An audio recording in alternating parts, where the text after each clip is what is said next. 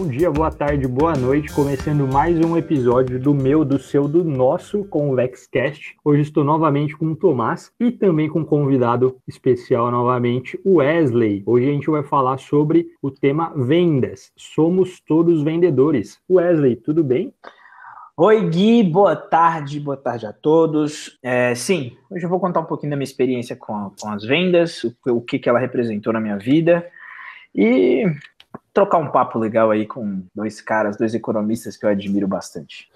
Ah, é isso, pessoal. Eu tô aí de novo, né? Vocês sabem, sempre tô aí, sempre tô, tô aí na contenção. E hoje a gente vai falar sobre vendas. Acho que vai ser um papo muito interessante, porque é, tem uma visão ruim de que vender é ruim, né? Vender é mal. Então a gente vai conversar um pouco aqui com o Wesley, só falar um pouquinho sobre como eu não concordo mais com isso.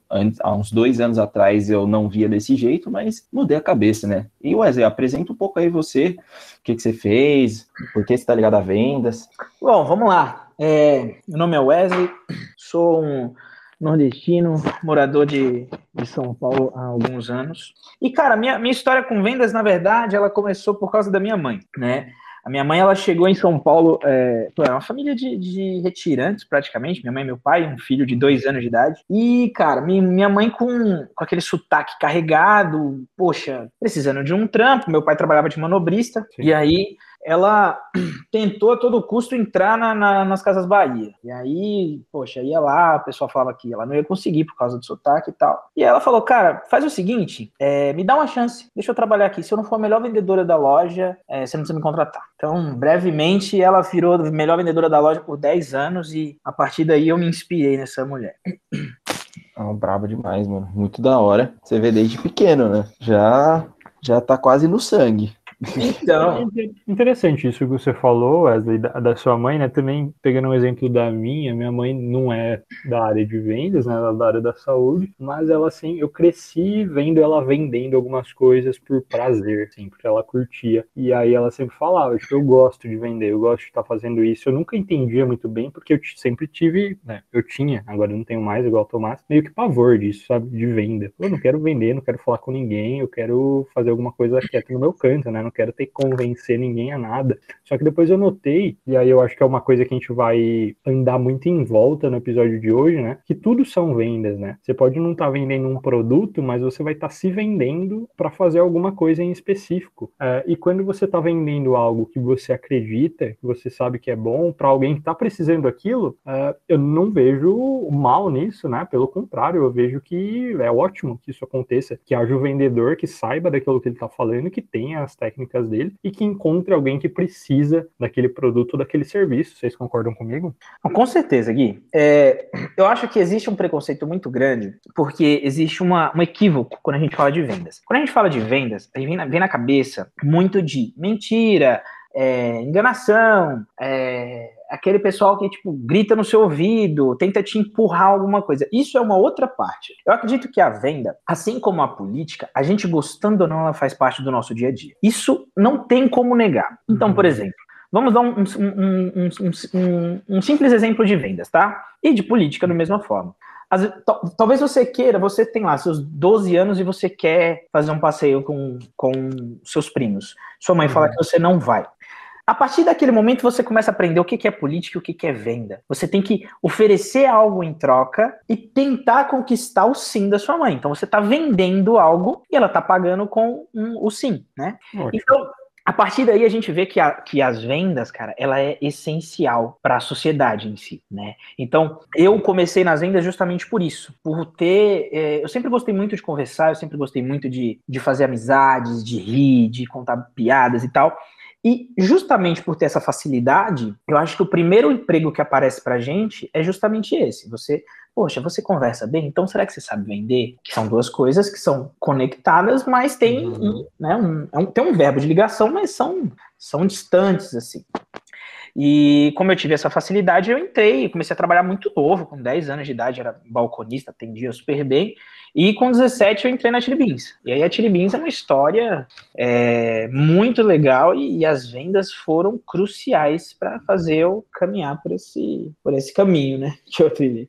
É, eu, eu, eu falo por mim, é, eu conheço o Wesley há um bom tempo, acho que uns cinco anos, sei lá, é um tempinho. E provavelmente é o melhor vendedor que eu conheço. Então, eu acho que não podia ter outra pessoa para falar sobre isso. Eu acho que essa introdução que ele já deu da questão de você com a sua mãe, algo que eu nunca tinha pensado, mas acho que faz todo sentido. Então, você está sempre vendendo, né? Seja, seja você vendendo um produto, seja você vendendo um serviço, seja você vendendo sua hora, porque se você, ah, não, eu não vendo nada, eu sou, sei lá, trabalho numa empresa de carne, sei lá, qualquer coisa assim. Pô, você tá vendendo sua hora pro cara, pro dono da, da empresa. Você vende tudo. Então, é tudo, tudo são vendas. Exatamente. Não, eu não, eu não tenho como não concordar mais. É, é poxa, tudo. E, e, e, esse exemplo que você deu é muito importante, porque tem gente que fala assim: ah, eu não quero trabalhar com vendas. Tá, mas você vai querer pedir um aumento? Como é que você vai fazer? Você vai ter que entender minimamente de, de trade-off. Você vai ter que saber o que, que você pode oferecer na palavra, o que, que, você, o que, que você tem a oferecer e o que, que você vai pedir. Então você tem que saber vender. De uma você forma mostrar, você mostrar o,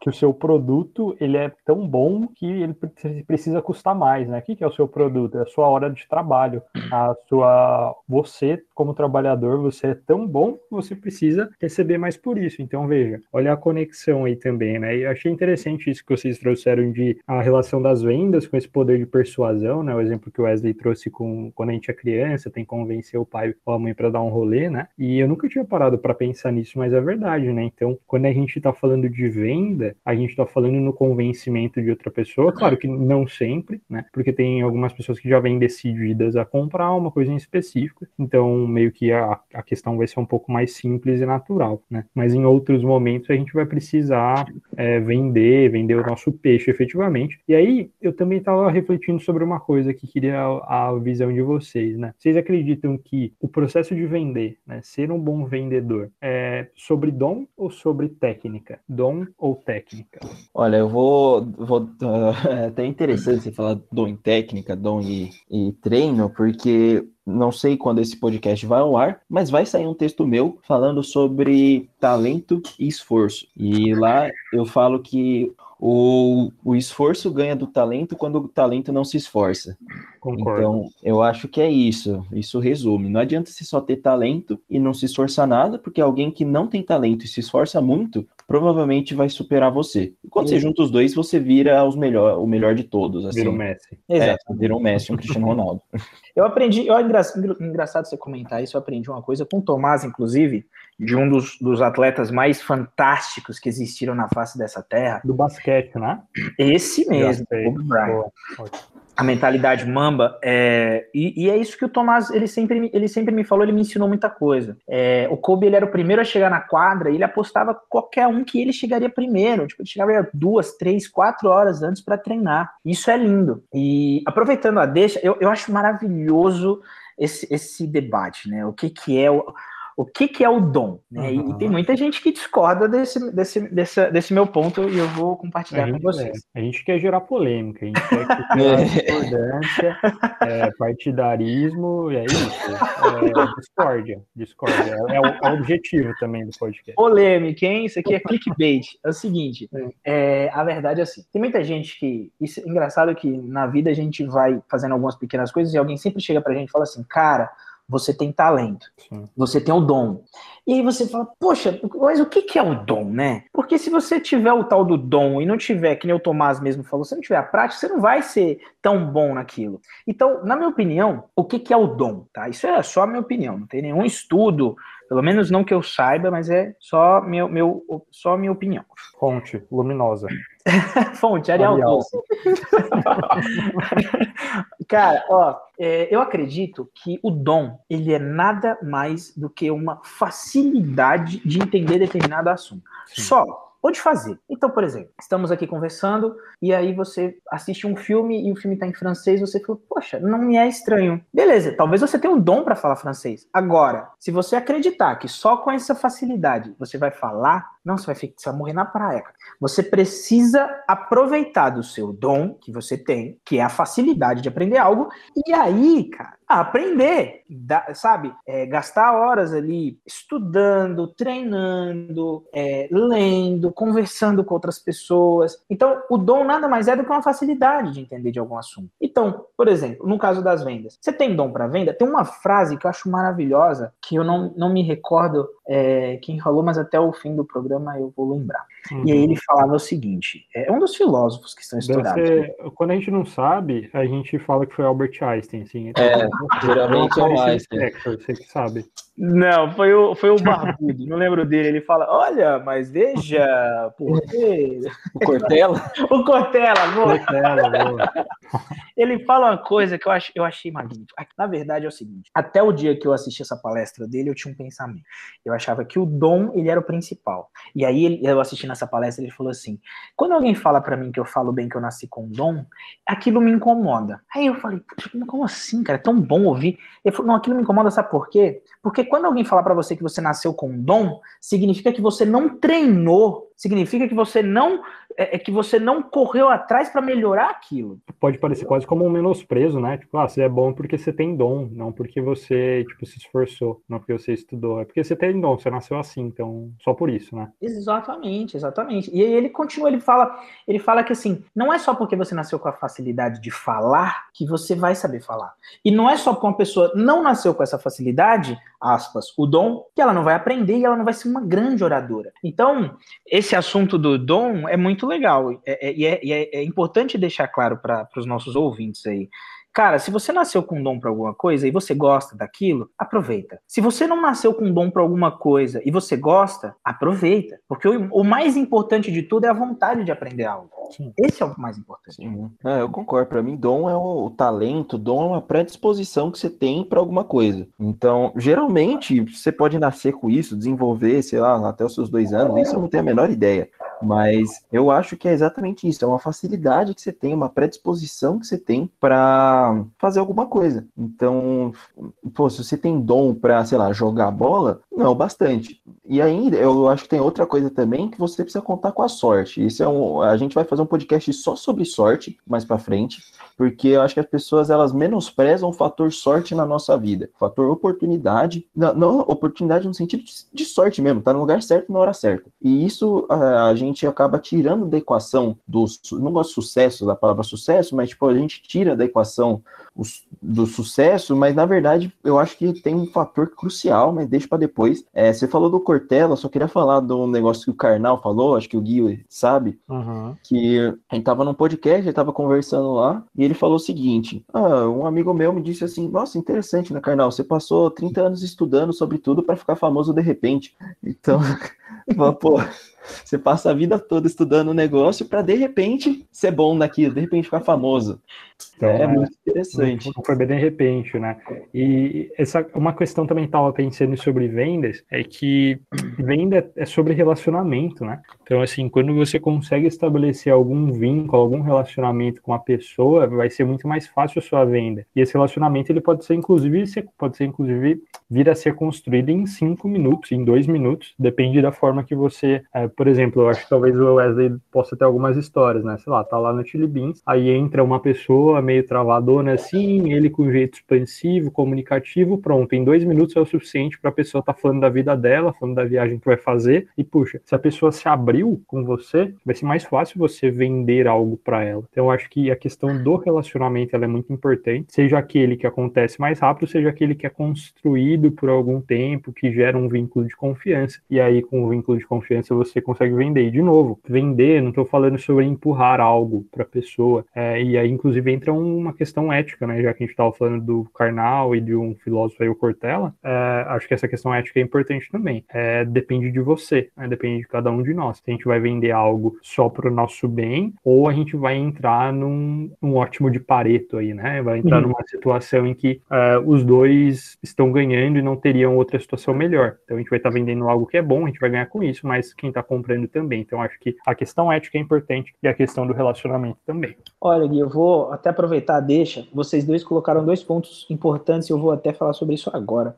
O Tomás ele comentou da sorte e você comentou das relações. Tudo o, o que eu tive de oportunidade dentro da Chili Beans, ela, ela teve uma conexão dos dois, cara. Eu gosto muito da frase assim: eu tive sorte depois de ter treinado mil horas. É, eu, eu, acho, assim, eu acho essa frase maravilhosa. Quanto mais eu trabalho, mais sorte eu tenho.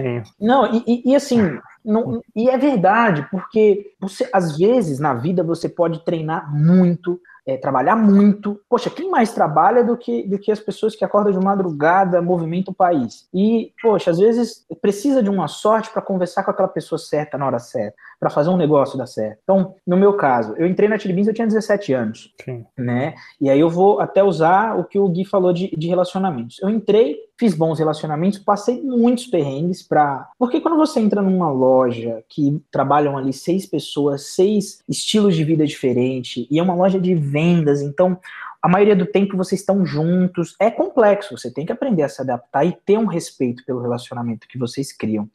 É, então, eu criei um relacionamento ali naquele primeiro momento, né, entre, entre os vendedores, entre o gerente, depois que entrou, que virou um, um, grande amigo meu, Dani, foi um cara que me deu muitas aulas de vida de vendas, ele sempre me, me ele, ele, me batia muito porque ele sabia que eu aguentava, mas enfim, é, é, papo para outra hora. Sim. E aí, cara, nessa de sorte e trabalho, eu trabalhei durante três anos. No, nos meus primeiros cinco meses, eu olhei para aquilo e falei assim, tá, eu quero ser gerente. Eu tinha 17 anos, eu tinha, uhum. tinha acabado de me fazer 18, cheguei para minha, minha supervisora, que era franqueada, e falei assim, Camila, eu quero ser gerente. Cara, ela olhou pro moleque. Velho, ela olhou pro moleque de 18 anos, não tinha barba na cara. Ela chegou e falou assim: Wesley, menos, cara menos, assim, você tem, você tem talento, você é um bom vendedor, mas para você ser gerente é daqui a uns dois, três anos. Eu falei, não, vou ser gerente esse ano. Aí ela olhou assim para mim, né, tal, passou o tempo. Aí, e eu trabalhando, lógico, por, assim, você precisa dar sorte de ter o, aquele momento exato de saber falar, você ter o time, uhum. você ter a sorte da pessoa aparecer naquele momento que você tá trabalhando, que ela tá vendo que você tá trabalhando. É, porque o azar também anda de mão dada. Imagina que você trabalha é, sete horas do seu dia perfeitamente. E aí o dono da loja chega no momento que você comete um erro. Sim. É. Então a sorte, como o Tomás falou, ela faz, né? Ela faz, ela faz jus ali.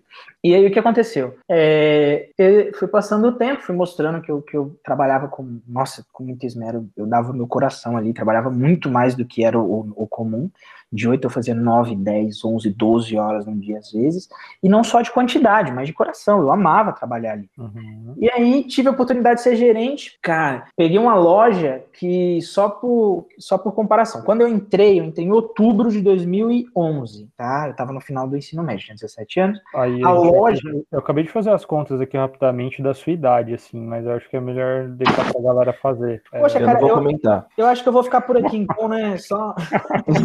Obrigado, pessoal. Valeu, galera. Obrigado. Eu sei, eu sei seu endereço, Campolim, só para.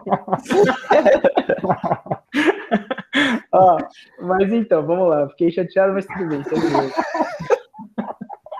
Cara, tudo bem, não, tá tranquilo. Aqui, ainda bem que não tem, não mostra meu olho vermelho aqui, mas tudo bem. É, tá tranquilo. É, a gente sabe onde você mora. Então, aí, cara, é, essa loja ela vendeu 140 mil reais quando eu era vendedor. Então, assim, no, em dezembro, né? A loja uhum. inteira. Eu fui o segundo melhor vendedor dessa época de dezembro. Quando eu, no, no ano seguinte, eu já era gerente, eu tinha uma bomba na minha mão. Qual que era a bomba? Eu falei, eu tenho que vender mais do que no passado. E é complicado, você com 18 anos ali para vender mais. E aí, cara, peguei uma equipe inteira nova, montei, treinei do meu jeito, tinha sete vendedores e falei assim, eu quero aumentar em pelo menos 10% em relação ao ano passado, né? Eu quero crescer e tal.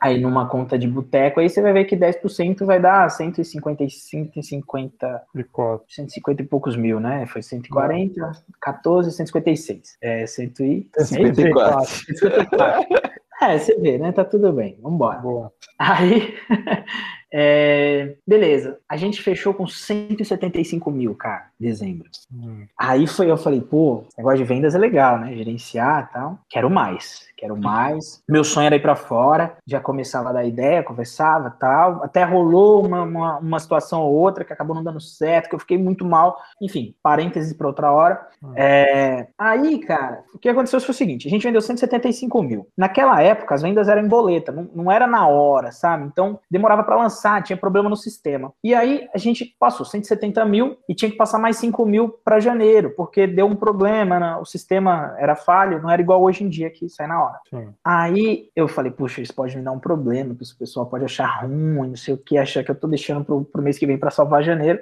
Recebo uma ligação. É, tipo isso. eu nem entendi o que era, mas falei, meu, vai que, né? Aí é. os caras me ligam da Chili Beans, não era a minha franquia, era a Chili Beans me ligando. Sim. Oi, Wesley, tudo bem? Falei, tudo. Pô, seguinte, cara, queria saber se pode vir aqui no showroom, lá em Alphaville, na onde o Caíto, dono, trabalha, né? Onde é o, o prédio mesmo. A perna gelou. Pronto. Tremeu.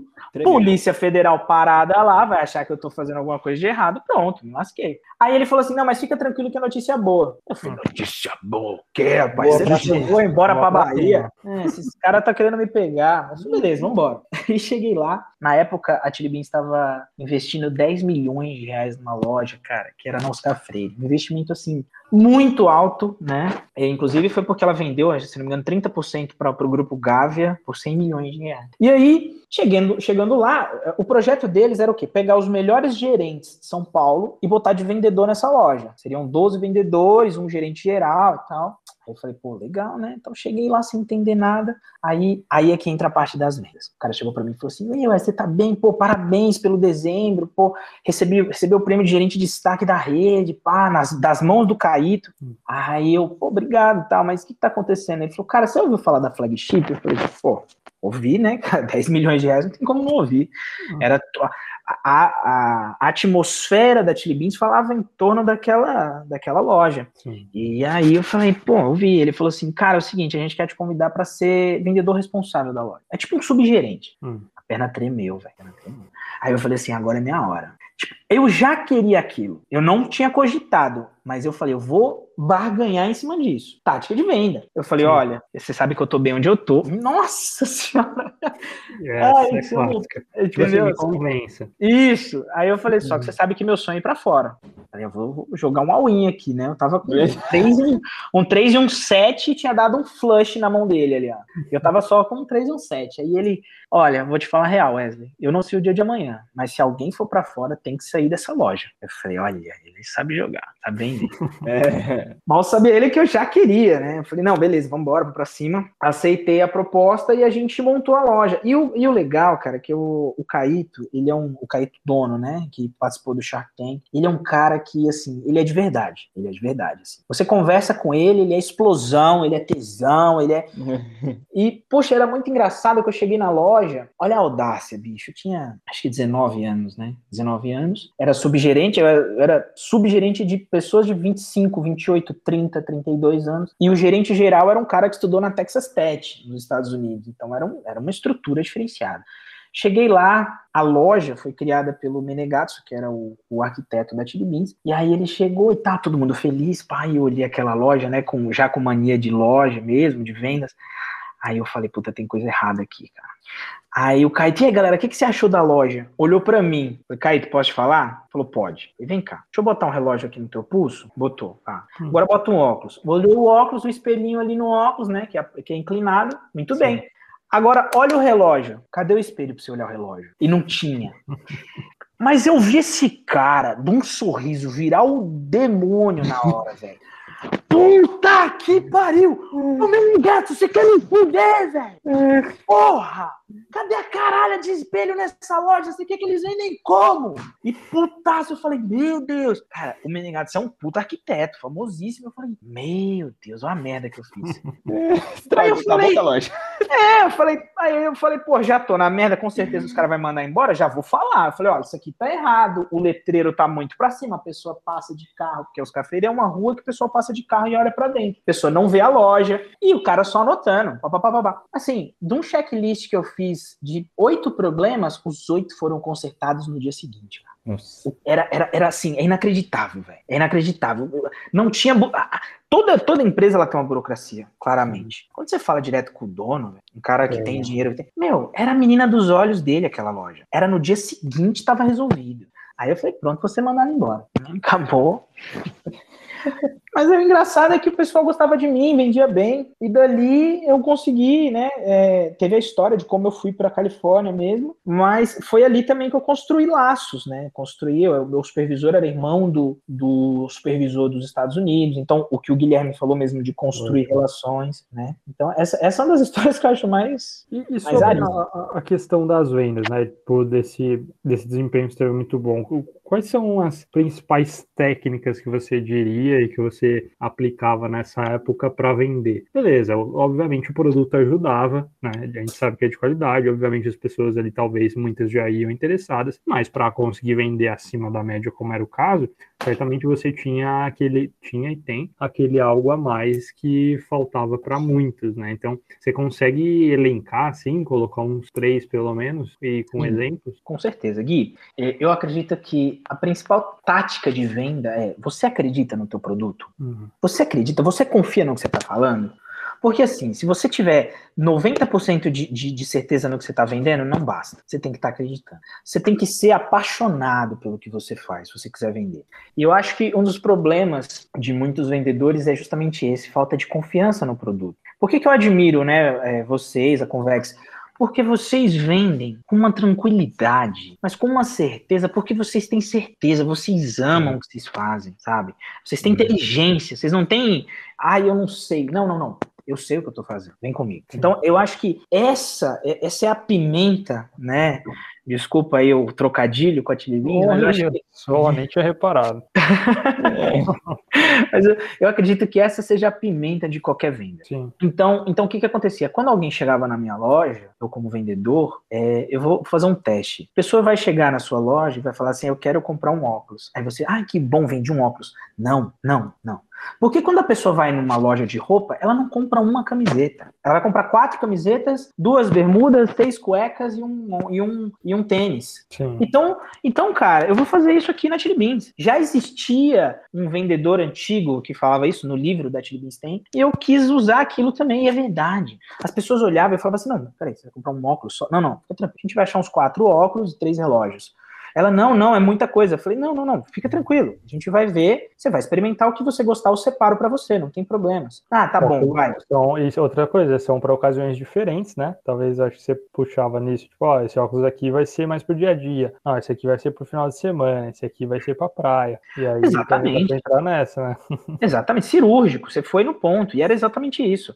E aí a pessoa que chegava, e eu fiz, e engraçado que eu, eu, eu implantei, né, modéstia à parte, isso nos Estados Unidos também. As pessoas ficavam indignadas, os vendedores, porque o que eu fazia na, na, na Granja Viana, na Oscar Freire, no aeroporto de Guarulhos, que eu fui gerente lá um tempo, e na, e na Califórnia, foi justamente isso. O pessoal não entendia, o pessoal falava assim: ah, o cara vai comprar um óculos, beleza, vendi. Não, não. Ele não tá comprando óculos, ele tá comprando marca. Ele tá comprando marca, ele tá comprando pimenta, sabe? Então, esse tipo de coisa, sabe? Aí era engraçado porque as pessoas, elas, elas, se você acredita no que você faz verdadeiramente, as pessoas vão acreditar. Se você tem dúvida, elas vão ter dúvida. Então a pessoa chegava, tá, vou comprar um óculos. Não, você vai comprar sete óculos. Não, sete é muito, vou levar quatro. Você entende? Uhum. É isso. Então, eu, exatamente. E, e, não era uma questão de, né, que existe a, a venda casada é um crime. Você fala, você só pode fazer isso? É. Não. É uma questão de, de, de, de, você falar assim, cara, você precisa. É o custo você... de oportunidade também. Pô, se, se o cliente já tá ali, quando é que ele vai voltar? Então, assim, já tira no bom sentido, até porque se você acredita no produto, a pessoa vai estar levando algo bom, já tira do cliente o que ele pode dar para que as duas partes fiquem felizes. Porque quando é que ele vai voltar? Quando é que ele vai despender o tempo de ir até a loja ou de ir até o site? E essa coisa é, que você fazia alguns anos atrás, veja, é o que a Amazon faz, é o que os grandes varejistas fazem. Por quê? Eu vou lá, vou comprar um computador na Amazon, tá? Eu vou comprar o computador. Só que o que acontece? Aparece já para mim o mouse, aparece o mousepad, aparece o fone, aparece a capa, aparece tudo, né? Não, mas eu só vou comprar o computador. Não, você não vai comprar seu computador, já tá aqui, filhão, já tem aqui um monte de coisa para você que é complementar, né? Então, qual é o mal nisso? Não há mal nenhum, pelo contrário. É, eu, eu, eu acho até bom, né? É uma facilidade que você tem por ir de uma vez só, já resolve. E o vendedor está preparado para tirar suas dúvidas e para resolver o seu problema, né? Ah, com certeza. Eu tenho um negócio que eu fui, depois que a gente criou a Convex, que eu fui perceber, e dando uma estudada também, que tem, tem uma coisa que é muito interessante, que às vezes a pessoa já comprou de você e você nem sabe. Hum, ela já comprou seu produto, seu serviço, você só precisa colocar um botão de pagar que ela vai pagar. Ela, ela já comprou, ela Porque só é não sabe. E a construção é. da marca já aconteceu. Ela não fez. É, nossa, foi, foi muito engraçado. A pessoa já tinha comprado, ela só não tinha pagado ainda. Mas ela já tinha realizado a compra, ela já estava decidida. Então, tem. Eu acho que muitas vezes a pessoa ela já vai, ela já comprou. O, o seu papel é só colocar um botão para ela fazer o pagamento. Você não precisa tentar vender, você já vendeu para ela, ela já comprou. Então, eu fui perceber isso e é interessante. A gente, depois que criou a Convex, a gente teve que estudar bastante sobre marketing, venda digital. A gente até fez um episódio sobre marketing digital, não marketing digital, né? Mas negócios digitais Negócio como digital. todo. A gente não sabe se vai estar saindo antes desse é, episódio ou depois, então. É, mas talvez não. Pessoal, vocês vão ver em breve. É, e, e foi muito bacana. E você vê que pô, tem gente que pessoa já comprou, você não precisou nem fazer mas, muita coisa. Mas sabe o que, que é isso, Tommy? O, o, exatamente o que eu te falei, cara. Vocês não vendem na dúvida. Vocês vendem é. na certeza. Vocês vendem. Vocês não vendem um curso de, de, de, de investimento. Vocês vendem uma marca, entende? E, assim, é, e eu tô muito, a gente tá muito tranquilo que, assim, beleza, não quer comprar, beleza, pode não comprar, tem outras pessoas, pode ter outras prioridades. Mas eu tenho certeza que quem tá perdendo não é a gente. Eu tô muito tranquilo e não vou insistir, porque é eu tenho certeza que quem tá perdendo é quem tá deixando. É a Apple mentalidade, cara. É isso, entendeu? Nossa, um, um estudo de venda, para todo mundo tá escutando, entra no site da Apple, entra e começa a fuçar. Sim. É uma aula. É uma aula de como vender, de como fazer o branding, né? Que é como você mostra a sua marca, é impressionante. E, e eu não tô brincando, não. Eu já fiz é, curso de marketing que, que é o exercício era o cara falar assim: ó, entra no site da Apple e vê o que tem lá. É absurdo. E fazendo até uma, uma analogia, Tommy, até em relacionamentos, cara. Sabe por quê? É, imagina que você tem um relacionamento que você precisa toda hora tá provando, toda hora tá ali e falando, nossa, eu te amo, tal. Não que você não tenha que fazer isso, mas desgasta. A pessoa ela te olha não mais como aquela aquele relacionamento assim que ela te admira, que ela olha de fora de, do, do, relacionamento, ela, meu, olha essa pessoa, que legal, que todo mundo quer estar tá perto, que todo mundo. É... E se você não souber agir dessa forma, assim como vocês agem, assim como a gente age numa empresa, num, vendendo algo, nós nos tornamos justamente aquela pessoa mais dependente, que não demonstra o valor que tem, que não demonstra que se aquela é, é que não toma, o, o, Guilherme falou, cara, não quer, tudo bem, não tem problema, zero crise, de verdade, você vai lá na frente, vai procurar outros cursos. Só que assim, eu não preciso humilhar ou abaixar o meu, o meu serviço para você me comprar. Esse sou eu. Sim. Isso em tudo na vida, tanto quanto empresa, tanto quanto negócio de vendas, como você em relacionamentos. Vai chegar um momento que a pessoa ela vai te desejar e eu não estou falando de estética, eu estou falando de postura. Você tem aquilo para oferecer, é aquilo. E você não vai criar algo além. Você, lógico, você tem que se empenhar em estar com a pessoa do seu lado e tal, ou em seduzir alguém, você tem que empenhar mas você tem que entender que você não pode é, diminuir o seu valor. Eu acho que isso, essa frase serve para tudo. Não diminua seu valor, sabe? Não, não fique mendigando o cliente, não fique mendigando desconto. Uhum. Não que você não precise dar um desconto num negócio, mas dê o seu devido valor, que isso qualquer pessoa vai te comprar, seja o seu negócio, seja você como pessoa. Eu concordo totalmente. E acredito também ainda nessa questão de técnica de venda ou de estratégia, digamos assim. Hoje em dia tem tá muito em alta a questão dos gatilhos mentais, né? Então, por exemplo, o gatilho de da autoridade. Então, se você vai vender alguma coisa, preferencialmente você precisa ser autoridade naquilo. Então, o Wesley, conhecendo muito o produto, sabendo é, do que era feito, de onde era importada a matéria-prima, para que, quanto, eu não entendo nada de óculos, né? Mas eu vou tentar. quanto, é, quanto que suportar os raios UVA e UVB, a lente, né? O Wesley certamente sabia muito, ele era uma autoridade. Qualquer coisa que você ia perguntar, ele ia responder. A gente na conversa, quase qualquer coisa, né? Na maioria das coisas, se for pra a gente vai saber responder, a gente vai ter autoridade em falar, a gente vai dar exemplo do bom e do negativo, a gente vai te guiar, né? Então, gatilho da autoridade, não só para vender, mas para que você confie em quem tá falando. Aí tem a questão da coerência, a gente precisa ser coerente no que a gente tá falando. A gente não pode falar hoje uma coisa e amanhã outra. Vai parecer assim, mas como assim, né? Você não tá sendo coerente e consistente com o que você tá falando. A gente também tá, precisa resolver a dor da outra pessoa, a dor do cliente. Então, puxa, as pessoas iriam, iam até a Chili Beans porque precisava de um óculos para fins determinados. É, aqueles seus óculos, aqueles seus relógios, eles eram suficientes para resolver esse problema do cliente? E por quê? É, por que o da Chili Beans e não outro? Esse também acaba sendo um gatilho importante. Então, acho que hoje em dia esses gatilhos eles são usados pro, pelos vendedores, né? E quem são os vendedores? Todo mundo, tá? Ah, mas você não, você não vende nada, você não gosta disso, você vai precisar se vender para o seu chefe, você vai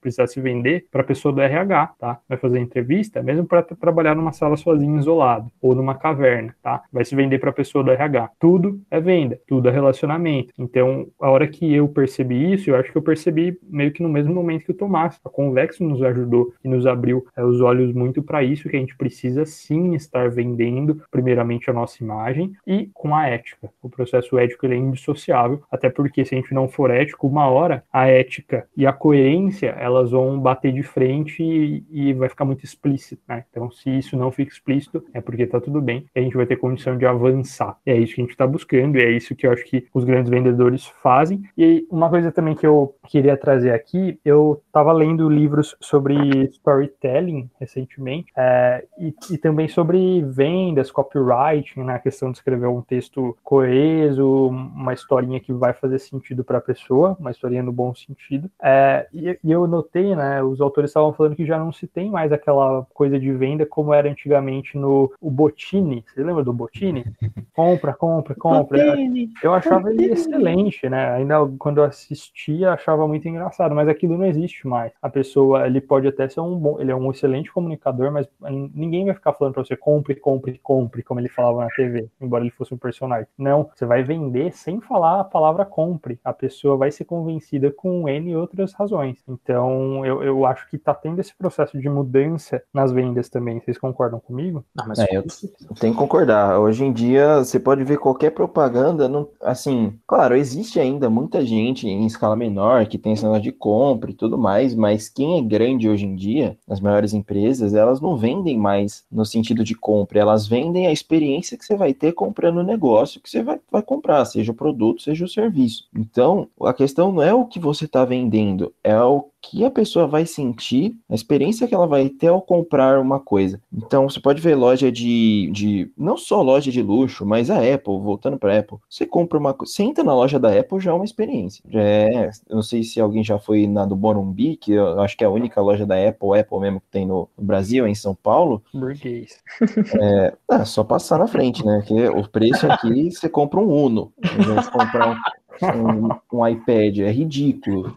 Não, a gente pode falar, um, fazer um podcast sobre preço, eu acho interessante, porque aqui não faz o menor sentido o preço da Apple, mas ela, a marca é tão forte que ela coloca o preço que ela quiser, vai vender mais todo ano, ela não para de vender o preço só sobe e ela vai fazendo dinheiro e o pessoal vai comprando. Não tem, não tem o que fazer. Mas a questão da experiência, pô, quando você compra alguma coisa numa loja assim mais frufruzinha, é, você tem que entender que você não está comprando um produto, você está comprando a experiência de estar tá comprando aquilo.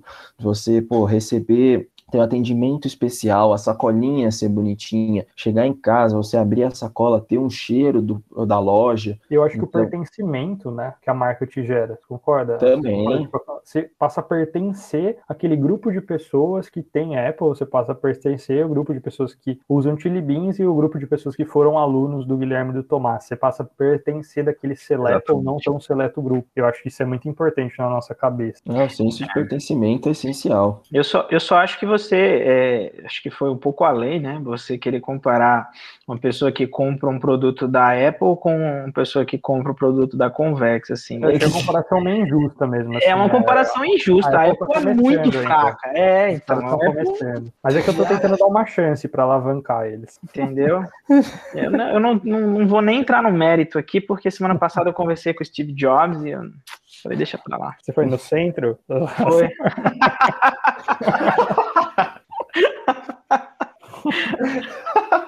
Ah, mas engraçado, é só um comentário. Quando eu tive a oportunidade pela Tiribins de morar fora, Uhum. é, eu fui a primeira vez na loja da Apple fora, né? Eu nunca tinha ido aqui no Brasil. Poxa, eu fui, é, pô, um cara nascido na Bahia, criado em Taboão da Serra, é, sabe, chegar em Los Angeles ali e falar, tá, cheguei, e agora? Louco. Aí, cheguei, no, cheguei numa loja da Apple, foi muito bom. Eu, eu, eu, eu tava morando com uma americana na época, na época, né? Aí eu falei assim, cara, eu, eu tinha comprado um Samsung, mas eu vou devolver, eu quero comprar um iPhone, aquele 5 ainda.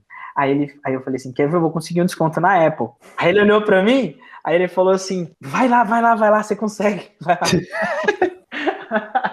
Entrei na loja da Apple, falei assim, e aí, tudo bom? Ele tudo. Eu falei, pô, tô vendo aqui o celular, mas não sei se eu vou comprar. Ele, ah, tá bom. Sabe? Tá bom, Aquela- aí começou a assoviar, né? É, aquela, aquela, aquela coisa que a gente faz na loja. Ah, não sei se eu vou comprar agora. Aí ele olhou pra mim, né? Beleza, aí tô conversando. Ele falou, não, um celular é ótimo, então. Aí eu falei, é o seguinte, quanto custa? Acho que eu não lembro o preço na época, mas vamos supor, vamos chutar, 500 dólares, né? Que era Uhum. praticamente todo o dinheiro que eu tinha levado. Ainda não tinha muito conhecimento de, de economia, não que tenha mudado hoje, mas. Aí eu falei pra ele: é o seguinte, eu tenho 450 aqui, no dinheiro. Ah, essa é a velha técnica, essa é a técnica do comprador, também uso. Aí ele olhou, ele olhou pra mim e ele falou: Mas eu não entendi o que você quer dizer com isso. Olha a questão cultural, né? O, inglês fajuto, não tenha mudado muito, mas o inglês fajuto, eu. Não, não faz? Aí ele olhou, deu uma risada e falou: Não, cara, tá belado, não existe desconto na Apple. Aí eu falei: Hum, então não vou comprar. Ele falou: Tá bom. Aí não tinha jeito, eu tive que comprar o celular. Aí você foi. Você tentou. é, levou a famosa carta reverso, né? Do Uno. Você foi tentar ganhar desconto, saiu pagando mais caro ainda, levou um fone, levou um, um Apple Watch. Só não foi isso porque eu não tinha o dinheiro, cara. Mas se eu tivesse, teria sido. Levou o truco, levou seis na cara. Nossa, mas naquela época acho que nem, nem. Foi em 2014 que eu fui, né? Foi no ano da Copa do Mundo. Eu passei a Copa do Mundo no Brasil, nos Estados Unidos. Assisti o 7-1 de lá. Nossa. Nossa, Foi, foi, foi, foi uma experiência fantástica, assim. o 7 Eu- a 1 Não, o 7x1 não. também foi, mas Não pra gente. É, não, não acho que tenha sido legal, não. Tinha uns alemães lá que, não sei lá, quase que arrumei briga, deixa pra lá. Mas, mas foi, foi fantástico, cara. E, e assim, é, lá você aprende muita coisa, né? Você aprende que você. Aqui, o principal que você aprende é que muita coisa das vendas ela é universal, né? Você é, fazer a pessoa sentir desejo no que você pode vender, fazer a pessoa sentir necessidade de comprar o que você está vendendo é algo universal, é sentimento. É igual amor, ódio, é, tudo relacionado ao nosso, aos nossos hormônios, isso é em todo lugar do mundo. Talvez você se adapte no linguajar, na forma. é, talvez você tenha que fazer isso, mas o sentimento é o mesmo, cara. É o mesmo. Então isso é muito legal de ter, de ter vivido isso lá também. eu tinha.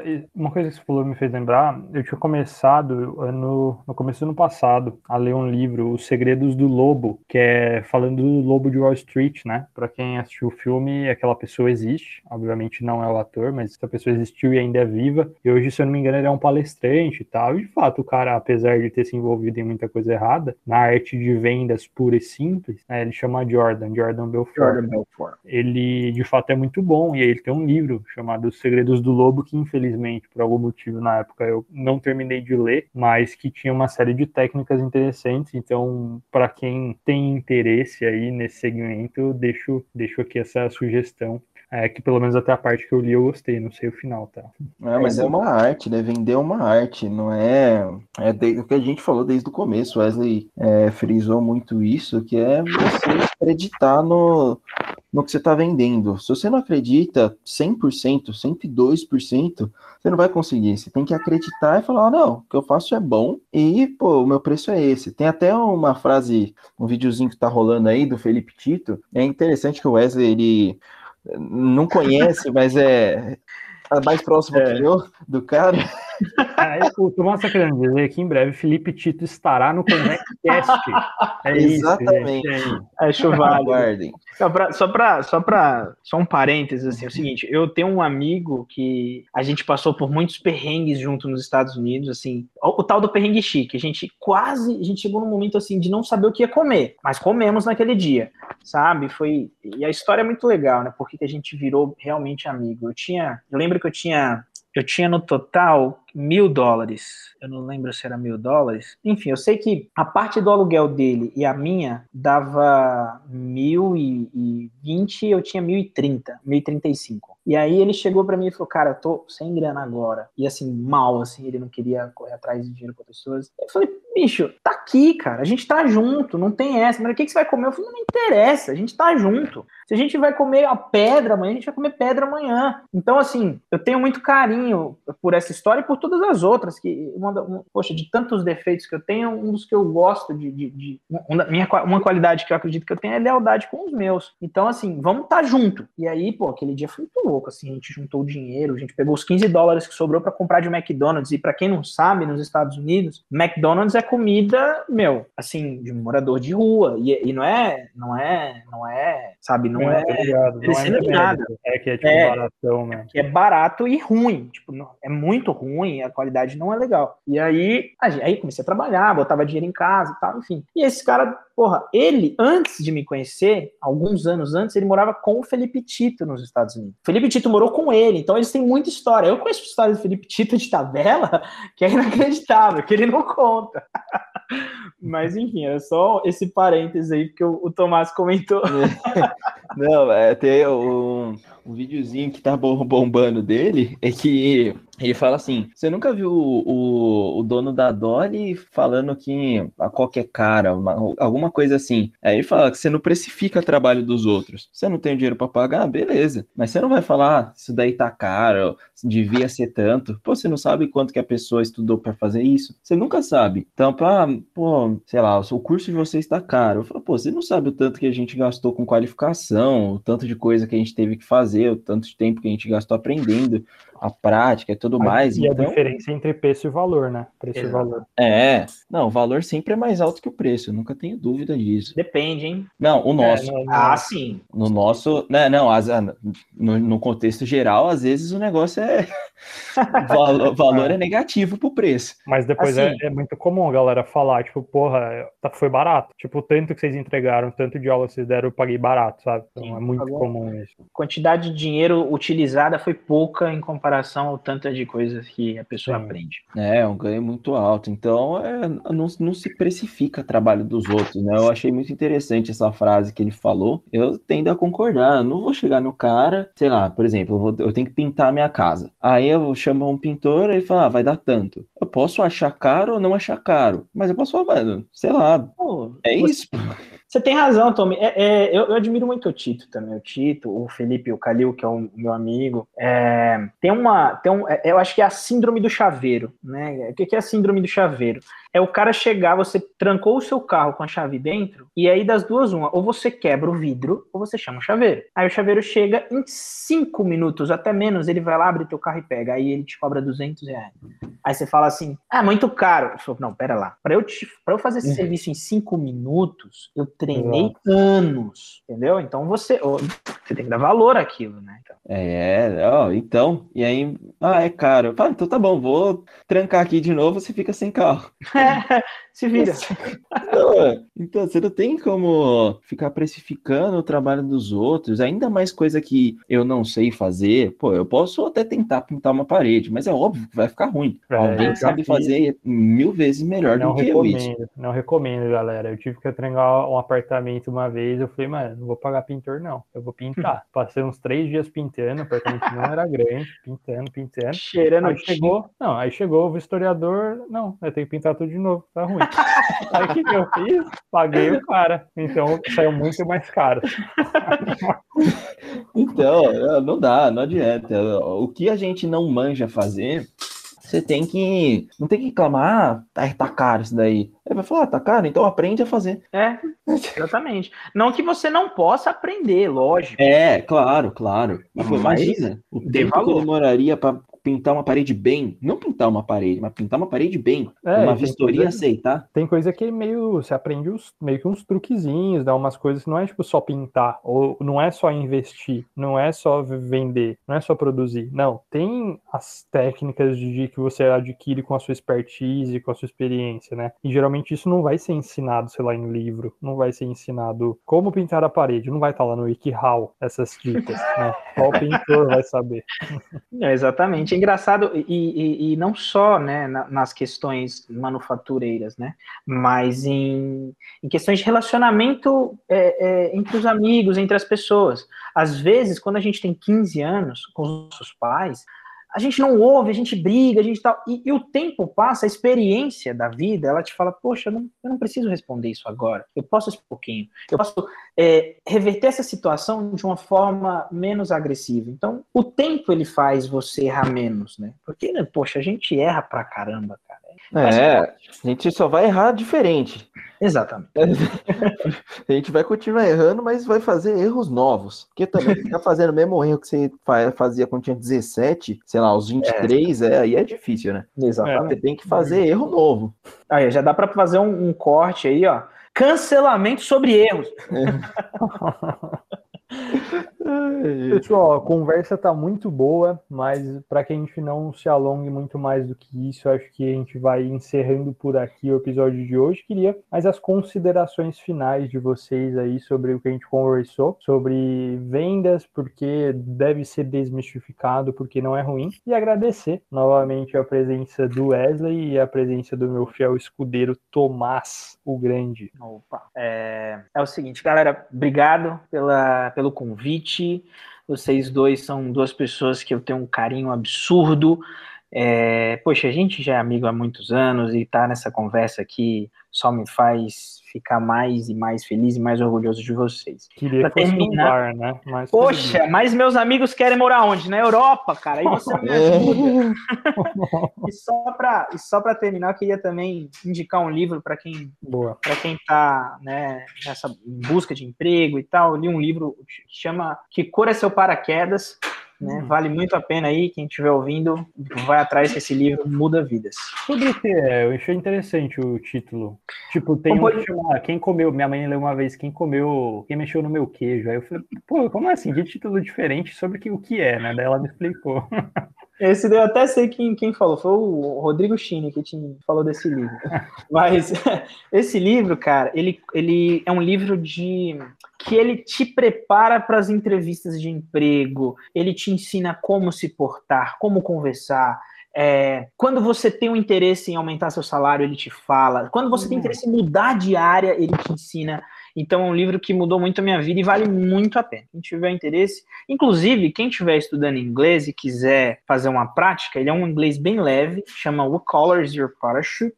Então vale muito a pena também. Boa, gostei. Muito bacana. Eu queria agradecer novamente ao Wesley pelo papo dos caras que tem o melhor storytelling que eu conheço, melhor venda, sempre gosto de falar isso, sempre bom lembrar, né? Pô, São seus olhos. É brabo, maluco é brabo. E é isso, eu queria agradecer o Gui novamente e a gente se vê aí daqui duas semanas. Provavelmente, não sei quando vai ser, mas daqui duas semanas. É isso, pessoal. A gente se vê no próximo episódio. Bom dia, boa tarde, boa noite e tchau.